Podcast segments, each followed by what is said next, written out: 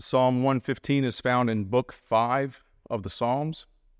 We have no annotation as to who wrote it, but Psalm 115 finds itself in a, a string of Hallel Psalms, a string of Psalms that is devoted to the praise of Yahweh.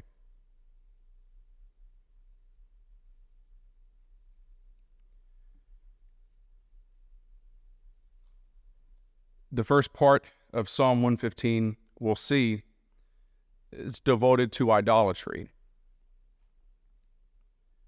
Because the psalmist recognizes that idolatry is a hindrance to the worship of our Almighty God.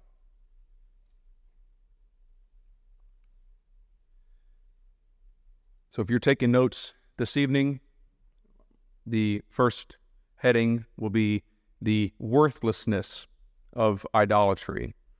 And we will uh, cover verses 1 through 8 in this section.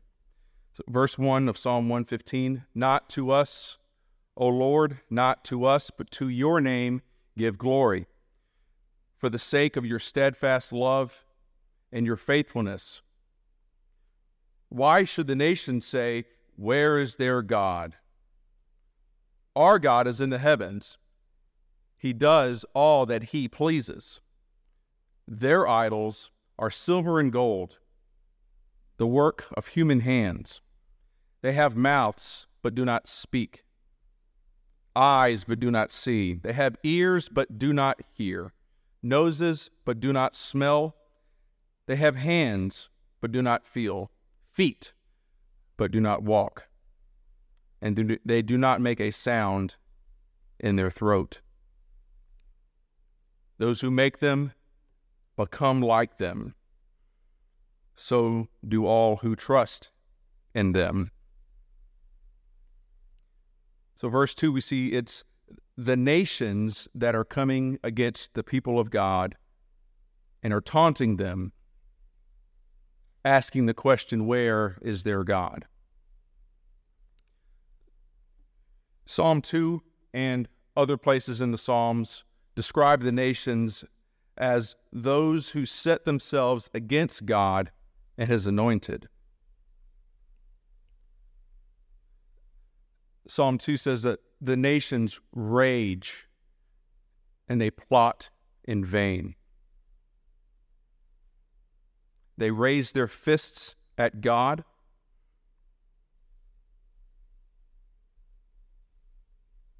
and will not submit to him. Yet we know that any such rage against the Lord is futile. As Psalm 2 goes on to say, that the, the Lord laughs and holds them in derision. They will not win the day, and their taunts will fall short. Yet, why, why would the psalmist include this taunt in the midst of a praise psalm?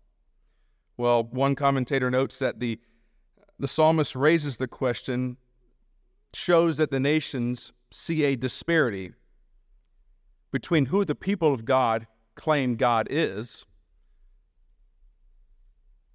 and the circumstances that they are finding themselves in. If God is the God who is supposed to bless you, you don't look that blessed. This kind of question is all too familiar to us from those who do not know Christ. It is meant to provoke shame and is meant to push us towards idolatry. Since Genesis 3, the temptation to eat from the tree of the knowledge of good and evil, every provoking to idolatry is similar. Did God really say is, is God really who He told you that He is?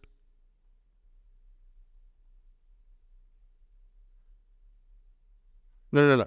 Go this way. Because God knows if you do this your way, you will be like Him, knowing good and evil. Every provoking to idolatry is the lust of the flesh, the lust of the eyes, and the pride of life. The temptation to be like God. You declare what is right, you declare what is wrong. It is to say to yourself, I am, and there is no one besides me. Such idolatry is an affront to God, and the psalmist gives reason why this is so. Our God, verse 3, is in the heavens. He is the infinite, eternal, unchanging God. Every erected idol is the work of human hands. The psalmist uses the language from verses 5 to 7 to describe how they have morphed these idols in such a way where they are trying to be God creating an idol in their own image. They are wanting to give life to something that is dead. In a sense, they're saying, Speak to me, notice me, listen to me, embrace me. I don't want the true God because when He speaks, I run and hide. When He notices me, He exposes me. Therefore, I don't want to listen to Him or to embrace me. He goes on in verse 8 to say that idolaters actually become like the very things like they worship. Those who make them become like them. One commentator notes the, the makers and worshippers of idols renounce their reason and understanding and willingly become as stupid and soulless as the very objects of their worship.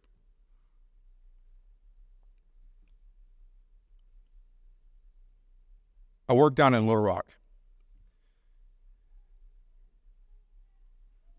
And I can't tell you the amount of people that I have seen strung out on meth.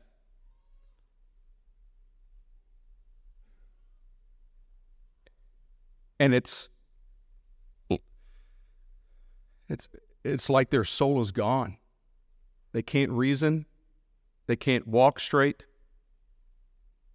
and by devoting themselves to a drug that they think will deliver actually only brings them closer to death and in most cases actually starting to be a, a walking dead person. They look like zombies.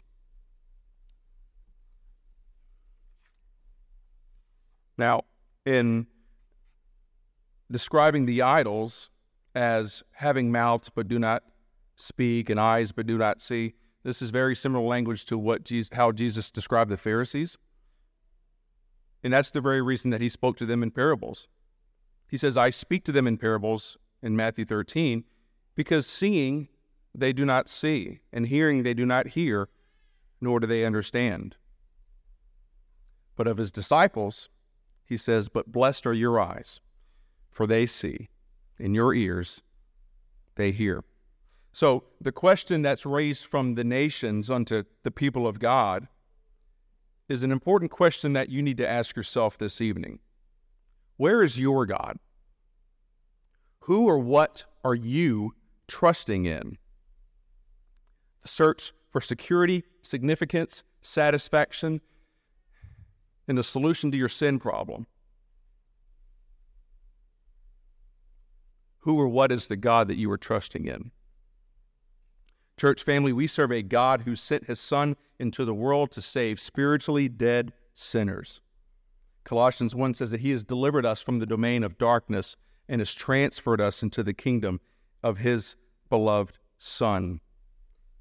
1 Thessalonians 1 9, we have turned to God from idols to serve the living and true God and are waiting for his Son from heaven, whom he raised from the dead Jesus who delivers us from the wrath to come. Brothers and sisters, we are commanded to flee from idolatry.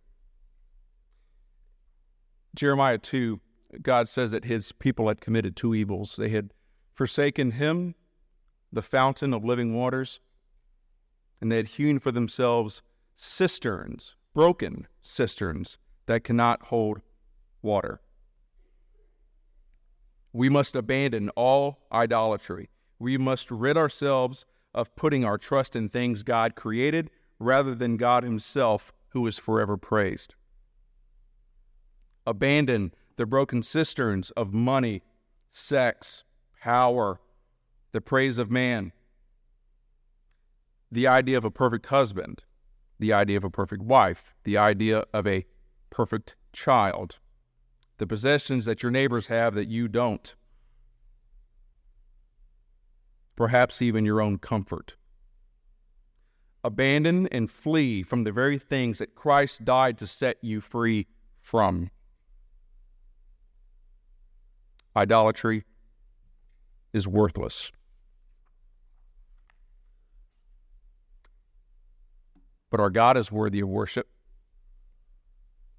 And that's our second point. Our God is worthy of worship.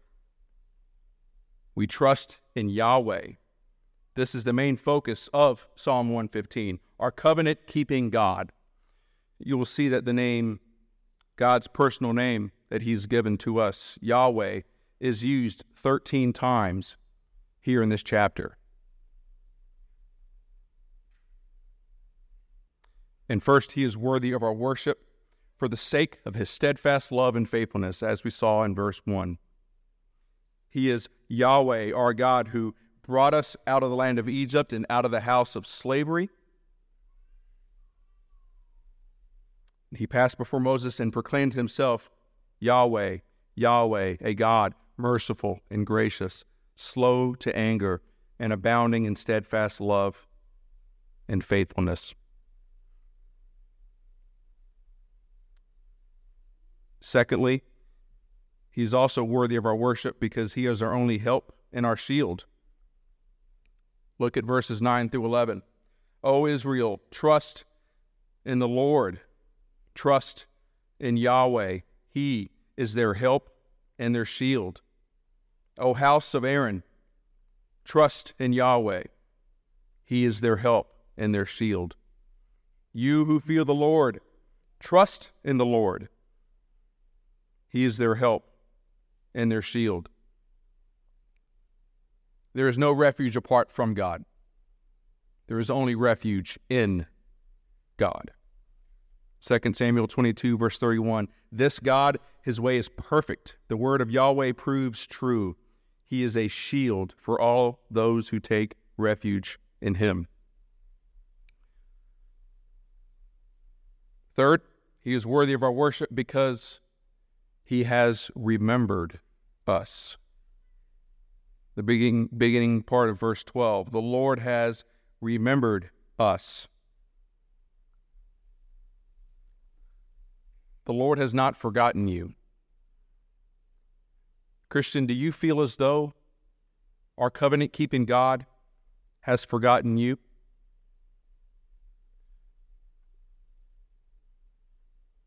In Psalm 42, the writer asks God, Why have you forgotten me? Why do I go mourning because of the oppression of the enemy? As a deadly wound in my bones, my adversaries taunt me, while they say to me all day long, Where's your God?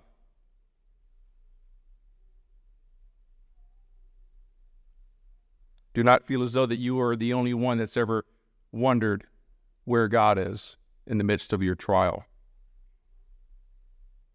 Christian, if you are in Christ this morning, the only thing the Lord has forgotten is your sins. With confidence, we can draw near to the throne of grace to receive mercy and grace and find grace to help in time of need. Our God is in the heavens, as he says in verse 3, yet he is near to the brokenhearted and saves the crushed in spirit. And fourth, he is worthy of our worship because he bestows unmerited favor and blessing on us, giving us what we don't deserve. Let's read from verse 12 to the end. The Lord has remembered us. And count how many times you see that word bless. He will bless us. He will bless the house of Israel. He will bless the house of Aaron. He will bless those who fear Yahweh, both the small and the great. May the Lord give you increase, you and your children. May you be blessed by the Lord who made heaven and earth. The heavens are the Lord's heavens, but the earth he has given to the children of man. The dead do not praise the Lord, nor any who go down in silence. But we will bless the Lord from this time forth and forevermore. Praise the Lord. He will bless us. We can take him at his word. Vain idolatry only brings ruin, but in Christ we are blessed with every spiritual blessing in the heavenly places. Every Christian is a beneficiary of his grace, from the most well known Christian to the one who is least known. In verse 16, where he says, The heavens are the Lord heavens are the Lord's heavens, but the earth he has given to the children of man. Uh, James Hamilton, in his commentary, notes that responsibility over creation was not given to man as a playground for idolatry, but as a realm in which God's authority, character, and presence were all to be embodied by the image of the living God.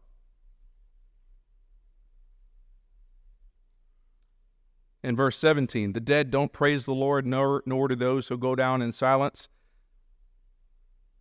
If you look back at verse 2, this is exactly what the nations aren't doing. They do not praise God, even into the grave.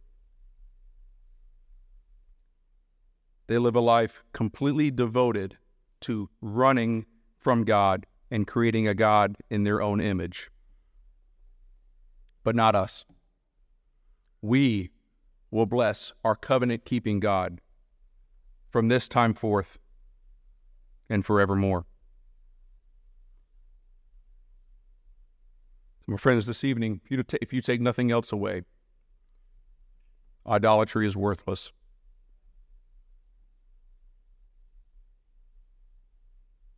Flee from idolatry. Abandon broken cisterns that hold no water and come to Christ, the fountain of living water.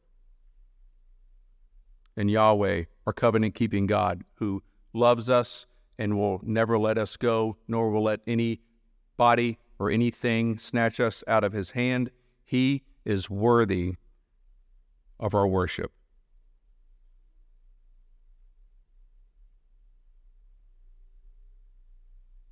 Let us pray.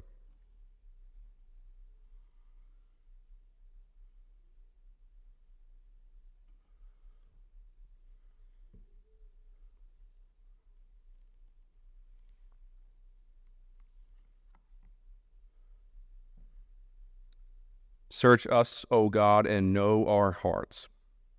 Try us, know our thoughts. See if there be any grievous way in us, and lead us in the way everlasting.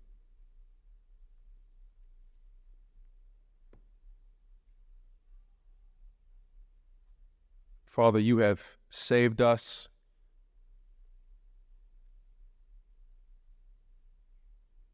We know that the cross of, of Christ is foolishness to those who are perishing, but to us who are being saved, it is the power of God.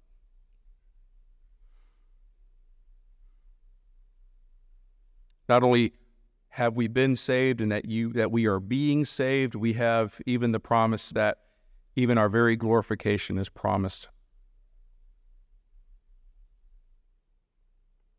How can we not abandon everything and worship you rightly. God, will you search our hearts and help us to know why it is that we trust in the things that we trust in?